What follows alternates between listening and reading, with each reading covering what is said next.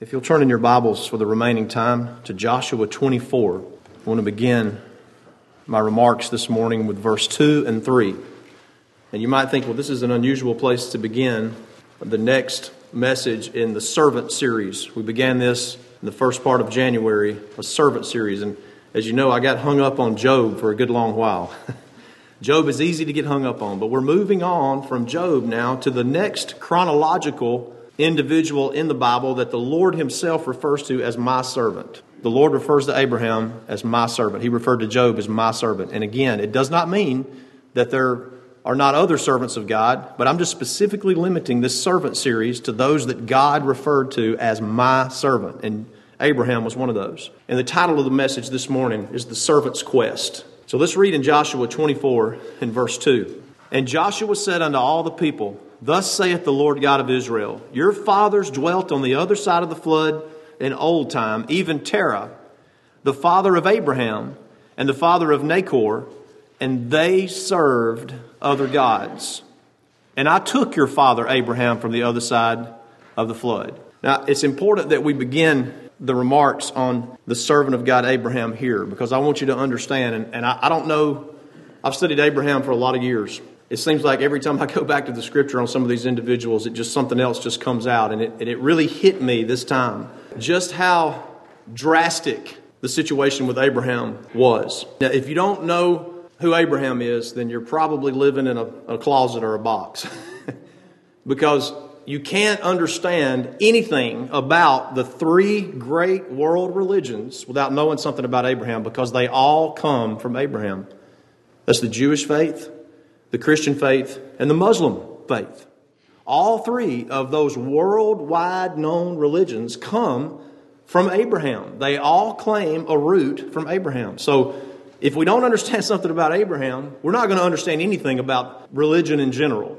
And I want you to understand that Abraham did not just live life, he happened to life. And he lived a big life. And we want to see why. Because we're in our servant series, we're trying to understand more about what it means to be a servant of God. And now also remember this. In the days of Abraham, the popular religion was called polytheism. And that's just a big fancy word that means they worship many gods. Okay, Abraham stood alone. He was the only one at the time who was a monotheist, who worshiped only one God. Now, you can see, if you think just a little bit, how polytheism spawned or came from monotheism, the worship of one God, because even though we worship one God, we believe He's what? he's three in one. So you can see how polytheism would be a perversion of monotheism, which is belief in one God, but our God is three in one God the Father, the Son, and the Holy Spirit. So I want you to understand how drastic this is that Abraham stood alone. He was the only monotheist. He was the only one worshiping God as one God. Okay? Everybody else was worshiping many gods. He stood alone. So, where did Abraham get his greatness from? Wouldn't it be great if we could tap into that and know where his greatness came from? And people think, well, Abraham was just a superhero of faith, and there's no way that anybody could ever live up to him. I want you to know that the greatness of Abraham did not come from Abraham, it did not come from him. We see Abraham as a man of vision. I mean, think about it you have to see him as a man of vision if three great world religions that are known throughout the world came from him. See? You have to see that he was a man of vision. Well, what was it that prompted him? What made him great? And I tell you, I'll go ahead and let the cat out of the bag. It was the call of God. The call of God is what made him great. And the title of the message this morning is The Servant's Quest. If you think about Job and what we looked at at Job, Job was a suffering servant, wasn't he? He suffered. We want to look at Abraham as the servant who was on a quest. And I hope that you'll see how that applies to you and it applies to me today. That Abraham is not untouchable. Abraham's faith and his servant service to God is not unreachable. Abraham stood against his own kin, his own culture, and his own country and the religious worship of the day. If what made him great, it was the call of God. I ask you, have you felt and heard the call of God on your life? Now, yes, I am referring to the touching of the Spirit of God in the new birth. That is the calling of God. You can't even come to the table to know the purpose for your life until God has touched you with His Spirit. Where does that come from? Did you just get willing or just dream it up and say, well, I'll, I'll just let the Lord touch me? That's not how it works. God in His sovereignty and His mercy touches Abraham. You'll see here in just a moment. If you think your life is special, if you think your life is distinct, if you feel the burden of God in your life, it's because God has called you. He's put the calling on your life. And the ultimate reason that you identify as a Christian or that you identify as a disciple is because you've been called by God. Now, we want to talk about the power of that call. Let's get a little background here. The reason we started in Joshua 24 is because I want you to see that prior to the call of God, Abraham was worshiping and serving idols. Prior to the call of God, Abraham was a polytheist. He was worshiping many gods. You say, how do we know that? Because it says that Terah, the father of Abraham, the father of Nahor, it says they served other gods. This is very important. And usually when we talk about Abraham, we start in Genesis 12. But I'm actually going to back up a little bit. And we're going to, we're going to start more in Genesis 1 through 11 because you, I don't think you can fully comprehend what went on in the life of Abraham until you see the history there of what was going on leading up to that time. Very significant that I wanted to share the verse with you first this morning about Abraham's father being named Terah. We'll get to that in just a minute. But it's very significant that his name was Terah. And from Genesis 1, the Garden of Eden, all the way down to Genesis 11, yes, even including the flood period of time where God wiped out and started over, what you have is you have the spiraling down of mankind. From the Garden of Eden, it started out great and man was innocent, but immediately after the fall in the garden, you've got the first murder in the first family. And then from then on, if you'll think about it, in those first several chapters, most of what you read about in, uh, regarding the early days of history has to do with the family of Cain, those trendsetters, those influencers that Brother Luke was talking to us about last week, those great influencers. There's a lot of influencers out there today. There's a lot of similarities with what you see in these days. And yet, there was one family, one family who was preserving the truth of God. And in Genesis 4, in the last verse, in Genesis 4, in the midst of all of the statements about the family of Cain and all the things that were going on in the life of Cain and his descendants and the great innovative things they were doing, like coming up with the first market system, coming up with the first uh, um, twist on traditional marriage. You know, the descendants of Cain decided that they could marry more than one wife. All these innovations, you know, all these new things that were coming along. Uh, music was on the rise. And you know, there's nothing wrong with the market system. There's nothing wrong with music. There's nothing wrong uh, with, with some of those things that you read there. Definitely something wrong with having more than one wife. but they, they were uh, not only polytheists, you know, they, they were even polygamists, you see. But that's their whole focus. That was their whole life and focus. And in the midst of all these innovations, you read in verse 26 of Genesis 4 And to Seth, to him also there was born a son, and he called his name Enos. Then began men to call upon the name of the Lord. And I tell you, in the line of Seth, in the family of Seth, who is a ancestor of Abraham, that's the only family that was passing down the true knowledge of God. That's it. That's why God eventually said, I'm starting over. I'm wiping out. There's only Noah left. See, Noah descends from Seth. And there was only Noah left telling about the truth of God, telling about what really happened in the Garden of Eden and about the true God. The Lord said, I'm going to start over. Well, the Lord starts over. And guess what? Noah hasn't been off of the ark within a week or so, and he's already drunk. and he's shaming the name of the Lord. He gets drunk and he shames the name of the Lord. And then the sons of Noah, there was Ham, Shem, and Japheth. You've got Ham and Japheth, and they begin to go off into polytheism. They begin to worship multiple gods. You would think that after they had been through that flood and God had delivered them so amazingly that they would have been faithful. but that's just not the way that human nature goes. We're not naturally faithful. And you can read in Genesis 11 how, uh, in Genesis 10 and 11, how a man named Nimrod formed the first city. He became the first king. He was the first bully after the flood. There were several bullies before the flood, but he was the first bully. He was the first dictator after the flood. And everybody lived under this man's sway. As a matter of fact, that's why the Lord had to scatter the nations at the Tower of Babel. See, that was organized by Nimrod. That was the first one world government. And the Lord scattered them. And so you come on down in the genealogy in Genesis 11, and you see where the descendants of Seth, the descendants of Shem, the son of Noah, they have a man named Terah as a, as a descendant. And Terah is important. All of this time, you've got one family passing down the truth, all the way from Adam through Seth, through the flood by Noah, And unfortunately, Ham and Japheth went off into idolatry. Nimrod comes from uh, Ham, by the way. They go off into idolatry. There's one family, and that's the descendants of Shem. And I want you to get the picture of what this means, okay? They didn't have TVs to watch and movies to go to and things like that. You know, they were a very sophisticated society. They were very complex and sophisticated and very smart. I would dare say they were smarter than we are because the gene pool and all of the things that uh, have affected mankind because of the fall by Adam, you know, it hadn't, it hadn't done it hadn't spread out as, as hard and as far and affected mankind like it had. You know, they were living for hundreds of years. See, I, I dare say that they were smarter than we are today. And so picture that sitting around the fire at night, sitting around the den, the living room at night. In the family of Seth, they're talking about the Almighty. They're talking about the things that had happened night after night after night, whether it's through family devotion or general conversation. They're passing down the truth of God by the oral tradition. They didn't have the writings and stuff. Not until the days of Moses was it written down. And so there's only one family left. and then in Genesis 11, and 27, we read about disaster. It says, Now these are the generations of Terah. You know what one of the meanings of the name Terah is? It means the moon. You said, What in the world does that have to do with anything? They were worshiping the moon. They were worshiping the moon god. That's not the true God, by the way. I'll go ahead and let you know. the moon God is not the true God. As a matter of fact, if you read a little bit about the worship of the moon in those days, they believed that the moon had power because it lit up the night. Now, before telescopes and, and, and, science had advanced, we know the truth of that, don't we? Is there any inherent light in the moon? Where does the light from the moon come from? It's reflected from what? The sun.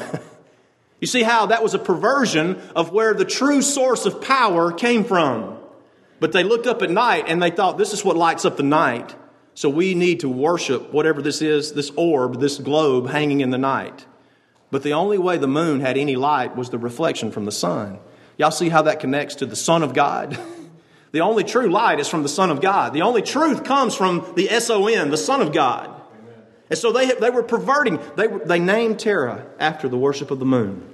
Do You know, it's even believed in secular histories, which are some of, they're not really that accurate because they're not from the Bible. But there is some secular history that says, and legend that says that Terah may have been a general in the army of Nimrod. You see, Nimrod had sway over all of this area that, uh, they, that they grew up in here, that they were in. And he was a bully. He was a dictator. And if you didn't do it his way, then it was the highway or worse. See? So what you've got here is the last family we're down to the last family that's carrying down the truth of God. And guess what? The last family that's carrying down the truth from Seth and all the way down uh, to um, Shem and on down, nine generations from Shem, the last family is now slipping off into idolatry. They're going away. The last flame of truth is flickering out. That's why Joshua tells the people of Israel in Joshua 24, he says, Remember that Terah on the other side of the flood, on the other side of the Red Sea, on the other side of Jordan, that he was worshiping gods. It's even believed that he may have been a maker of idols to sell to the moon god. And you notice it says that he was from Ur of the Chaldees. Ur was the epicenter of the worship of the moon. So you got a, you got a problem here. It's the last family that's carrying forth the flame of truth, of the truth of God. And this last family is named their son Terah who is, it, it literally could mean moon wanderer. that sounds like something from the 60s, doesn't it? it means moon wanderer. So that's bad. What, what's going to happen here? You know, that was the best family on earth, by the way. Shem's family, the descendants and the descendants that come down to Terah, was the best family on earth. They had the pedigree, they had the truth of God, they had all this going for them. And you say, well, that's bad. It gets worse. Because the last family that's carrying the truth of God, who, that has named their son Terah after the moon, the worship of the moon, he has a son named Abram, who maybe he was thinking, maybe Abram, you know, will revive this and bring this on forward. And Abram marries a little lady. And you know what her name was? Sarah. You know, or Sarai before Sarah. What was her problem? She's barren. You say it can't get any worse than that. You're right. Last family on the planet that's got the truth of God to pass on down for generations. This is the end. It's dead end. Dead end for, for Abraham. And then on top of that, even if Abraham just decided one day, well, I want to revive the truth of God, I want to go back to monotheism, studying the one true God, and we'll pass it on down to our kids. Don't have any kids. Can't have them. You know, Sarah's womb, her dead womb, is, I believe, is a metaphor for the deadness of us and our sins. There was no possible natural way that an offspring was going to come from Sarah and Abraham unless something outside, something supernatural intervened and took over. Sarah's womb is a metaphor to us being dead. It's as dim as it gets. You understand? I hope, I know I'm, I'm not uh, as effective as I would like to be, but I want you to see that this is the dead end of the human race with Abram. It's ending with Abraham. His father is named Moon Wanderer, or the worshiper of the moon, and they're worshiping the moon. And it says that God did what? God called. You understand how important that is? It doesn't matter if you come from the best family on the planet. It doesn't matter if you're the most moral and you're the most um, law abiding citizen that's ever been. It's the call of God that makes the difference. Because we're not talking about morality. You see, morality is good and we should be moral. We, we, God commands us to be moral, but morality does not invoke the call of God. You hear me? Abraham was from the best family. But that's not good enough. Just being from the best family. God must speak. You say, what in the world does this have to do with the quest? We're getting there. Just be patient. We're getting there. Here is the importance of God speaking. Mankind has come to a dead end. Even the line of Abraham is worshiping false gods, worshiping the moon god. So, first of all, the call of God is necessary. It is absolutely necessary for the child of God to honor the Lord and to begin their journey in the quest. Abraham was from the best family, but spiritual progress does not come from being in the best family. Up to now, all you've heard about is Cain. Cain this, Cain that. You've heard about uh, Japheth this, Ham that, Nimrod, the Tower of Babel. All these uh, amazing innovations and these influencers are getting all these hits all over the internet. I'm just kidding. They didn't have the internet back then. But it, you think about the thousands of hits and the thousands and tens of thousands of followers. They were these great influencers. That's all you heard about. There's one family. One family. Up to now, it's all, been all about the descendants of Cain. And it's not about the family that you come from. It is about the call of God that comes to your life. And we're like, it's like a spiritual death sleep. You understand? Abraham was in a spiritual death sleep. God's call is necessary for the child of God to become a servant of God. Not only is the call necessary, it is an absolutely gracious call. It's a call of grace. you know, God doesn't call the qualified. Now, if you have an issue and you want to take care of some, say, some legal issue. You know, if it's over in Pickens County, I hope you'll come and see me. If there's some kind of issue, I hope you don't have any issues. But if there's an issue, I hope that you'll come and see me. Because years ago, I went to school and I qualified myself. Maybe I didn't make the best grades, but I qualified myself to some degree or another to, to be an attorney. If you've got an issue at home and you, your, your plumbing breaks down and all of your pipes burst and whatever, you're not going to call me to fix that. I'm not qualified. You're going to call a plumber. You're going to call somebody that works. Uh, we got an issue with a breaker at home right now on a new dryer. And, you know, I look at it and I feel of it and it's warm and I think, hmm, boy, I wish I could fix it. I'm not qualified to fix it. I'm going to call somebody who's qualified to fix it. That's how we do calls, right? You know, you wouldn't want, uh, I've heard people say, when it comes to law, you want an old lawyer. and when it comes to medicine, you want a young doctor. Isn't that the truth? I don't know if I qualify for an old lawyer yet or not. I still feel young, but anyway, I may be getting there. But we, we want to call those that are qualified to come and fix our issues. Are y'all with me? That's not how God works. God qualifies the called. Y'all hear me? Abraham was not qualified because he was in the army, uh, in the uh, family of, of the descendants from Shem. He was not qualified just by the fact that he was in the family. And we have the proof of that because he was worshiping the moon god and following his father around, who was either a general in the army of the moon god king, or he was going along selling idols to those that were worshiping and living in the epicenter of where the moon god was worshiped. you see, God doesn't call the qualified. He said, Well, I'll get right, I'll get willing, I'll get up, I'll make take care of myself, I'll pull myself up by the bootstraps. Well, the father of three great and incredibly known religious faiths of today, the Jewish religion, the Muslim religion, and the Christian religion, which is the true of all of those that descend down from Abraham, he did not call a qualified man. He called an idolater. Are y'all hearing me this morning? Now, the call is absolutely gracious. He calls the unqualified and he qualifies the ones that he calls. And also, this is beautiful. When he calls you, when he burdens your heart, he creates holiness in you. Somebody says, I'm just too dirty. I'm too filthy. I've sinned too much. I've gone too far. I've spent too much time doing things I shouldn't do. Well, I want you to know that whenever God calls you, He creates holiness inside of you. He puts a piece of Himself inside you. He puts the Spirit of Christ inside you. And He qualifies you because you've got the Spirit of Christ inside you. Not because you're so good or not because you're so bad. You see, doesn't matter what the past has done.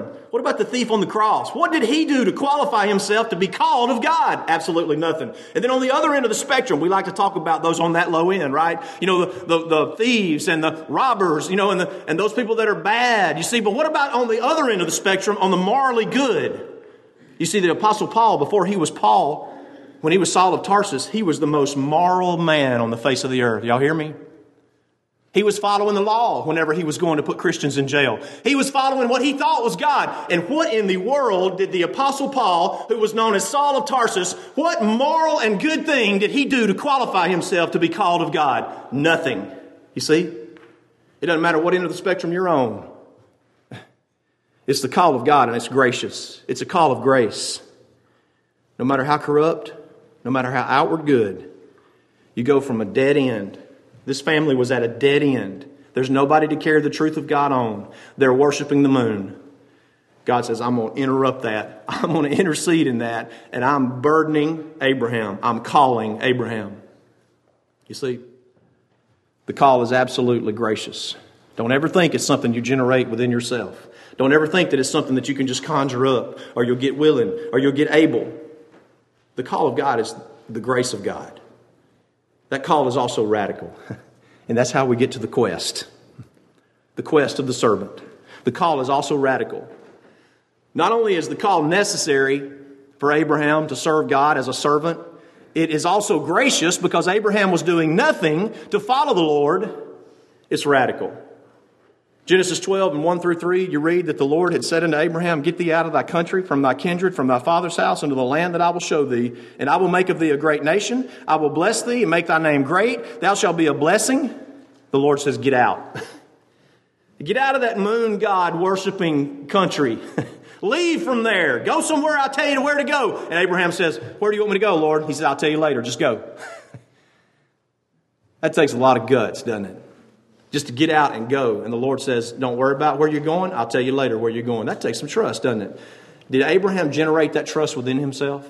Did he generate that call within himself? Absolutely not. He was worshiping the moon god. Can y'all picture that now? I like to be real graphic with my images.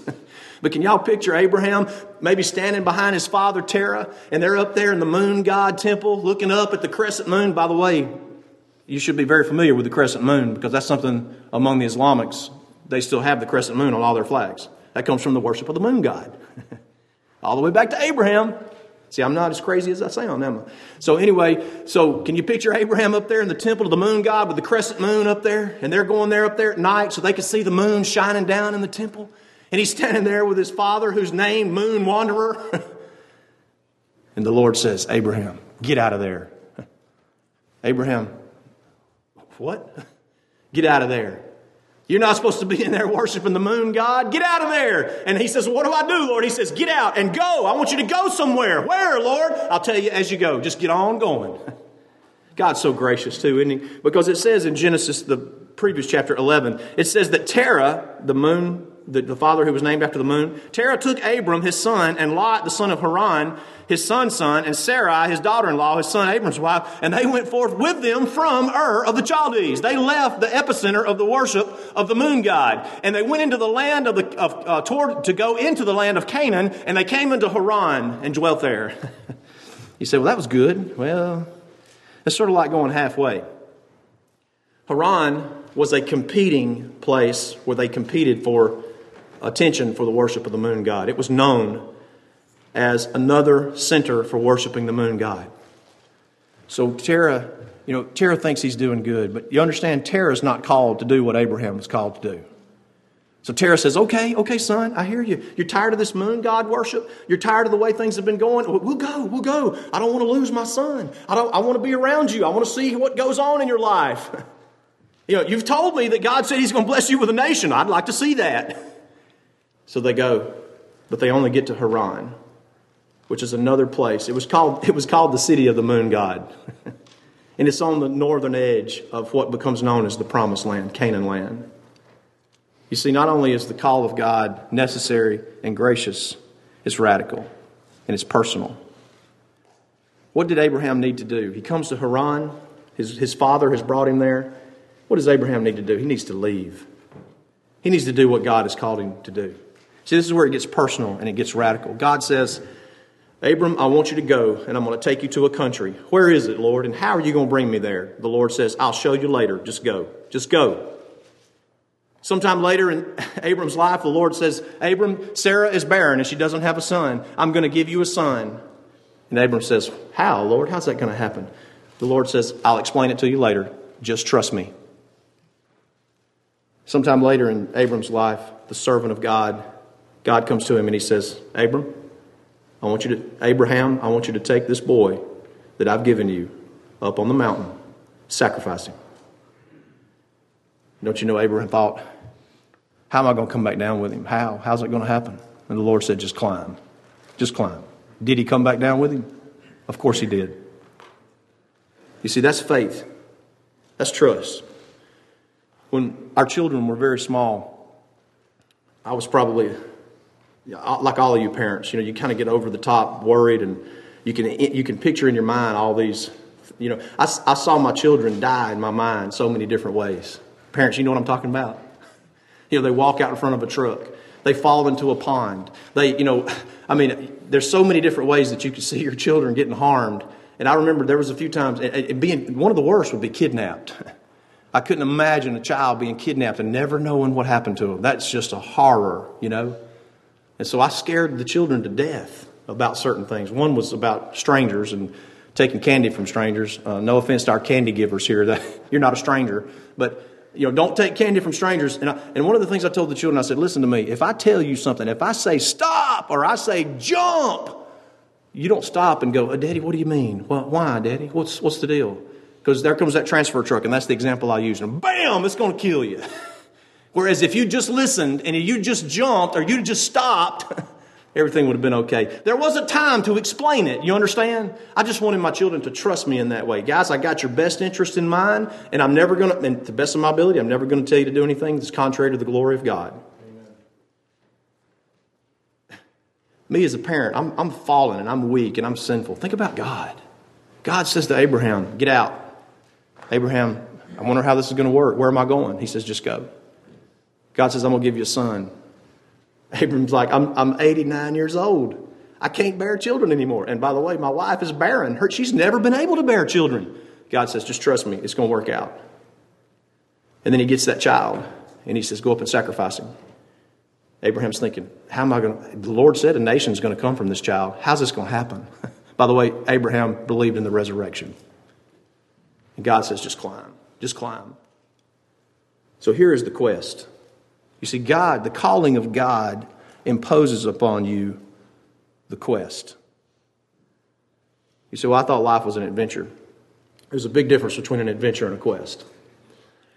You can ask my mom. Thank God she's not here today because she'd be sitting there nodding. Oh, she is there. My goodness, I overlooked her. Well, never mind. Let's skip over that part. So, mom's fixing to nod. Sorry, mom. Didn't see you come in. so, Mom's fixing to nod and probably shout amen. I went on a lot of adventures in my life. that was a purposeful pause.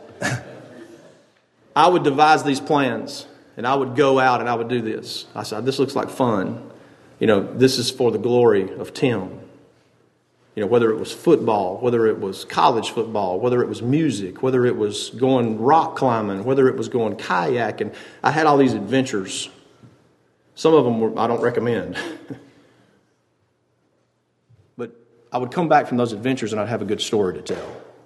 That's an adventure. A story from the book of Tim. Quest is not the same. I chose those adventures to go on them. The quest chooses you. Are you hearing me? The quest to follow the Lord, as Abraham followed the Lord, it chooses you. And you're never the same. You want to know what that maybe that gap and that feeling within is? Ah, things just I just don't quite feel right. There's just a gap here. I'm telling you, if the Lord of God of heaven has touched your heart, it's because the quest of God has been thrust upon you. You see, I believe that's what's missing today in many of God's children's lives. Listen to me carefully. We draw so much energy and so much strength from the secular things. I get a raise at work, I'm happy as I can be.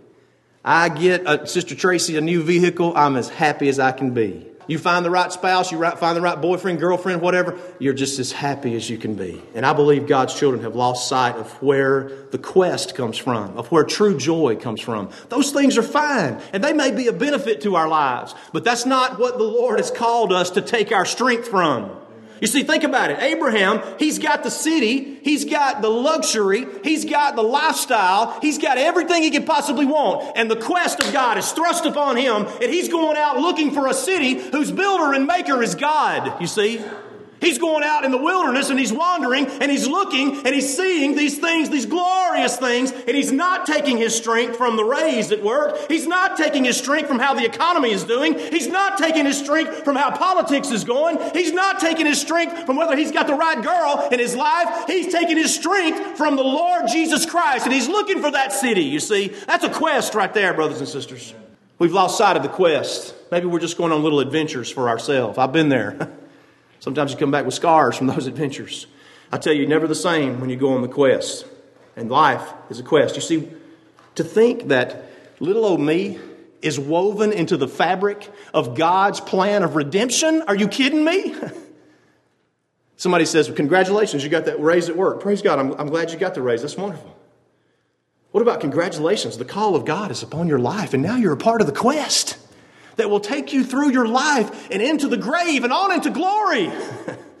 you see, Abraham looked for a city whose builder and maker was God. He wasn't tied to the secular anymore. He wasn't taking his strength from the degrees and from the education and from the, the, particular job that you have. Those things are good and we should be striving to be the best that we can be, but those are not our strength. That's not part of the quest, you see. The quest chooses you. Are you capable of modeling the servant Abraham? Are you called? Yes, you are. You've got the burden of God in your heart and in your life. You are capable of modeling the servant Abraham. You are capable. But are you like me? Sometimes you feel that flame uh, flickering away. It seems to be getting smaller and smaller. How in the world can a bunch of little truth believers over in West Alabama have any impact on the culture today? How in the world could a little fella who was a moon worshiper be the father of, of three worldwide known religions that are out there today. I tell you, it's the call of God. you see? To quote a preacher friend of mine, when we see that our life is truly woven into the great events of this universe, the drama of redemption, you begin, you begin to see our true sense of worth.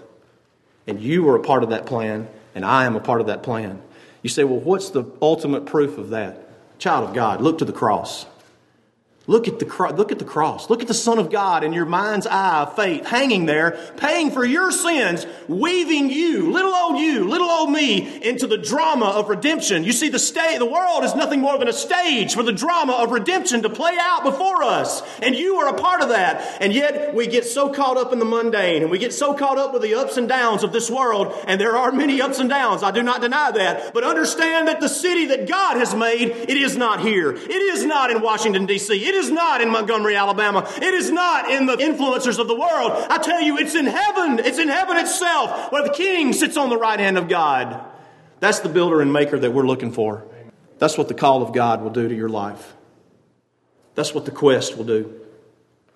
The untamed center of the universe moves.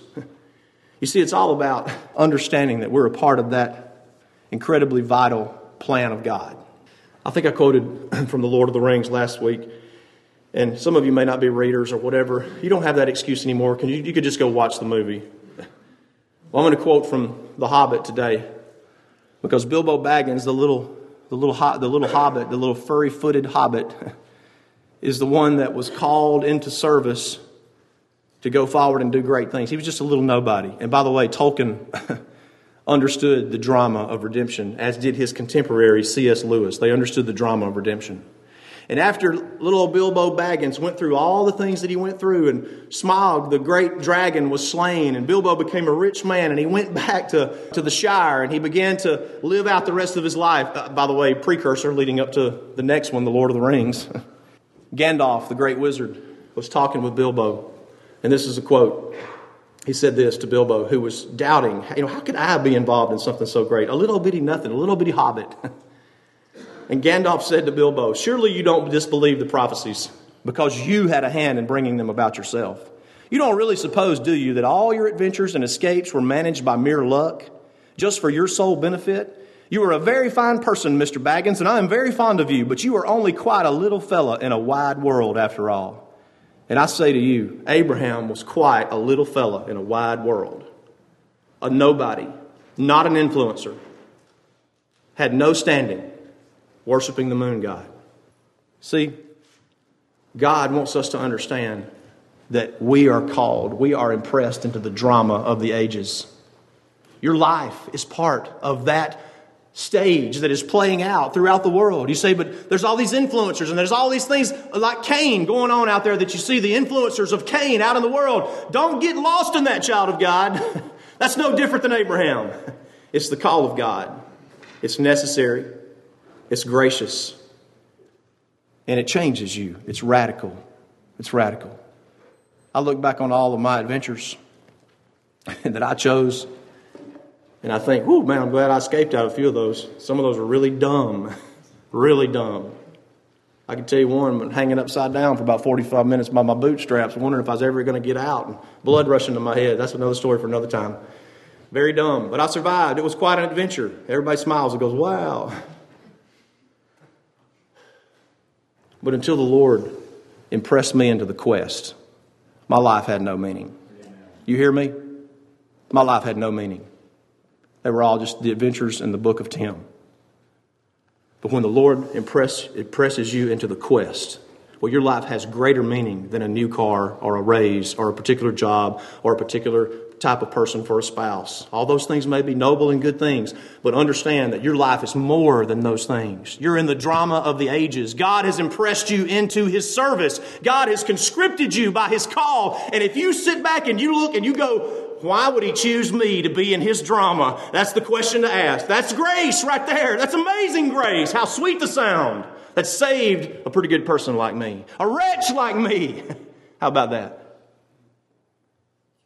Part of that quest, part of that quest is to walk down the aisle, be baptized, become a part of the Lord's church. Take your place in the drama of the ages, the story of redemption. That's what you mean to God, you see. And it's just a way of showing what He means to you. If there's one or more here that feels the burden to become a part, follow along in that quest, that journey, you have that opportunity as we stand and sing.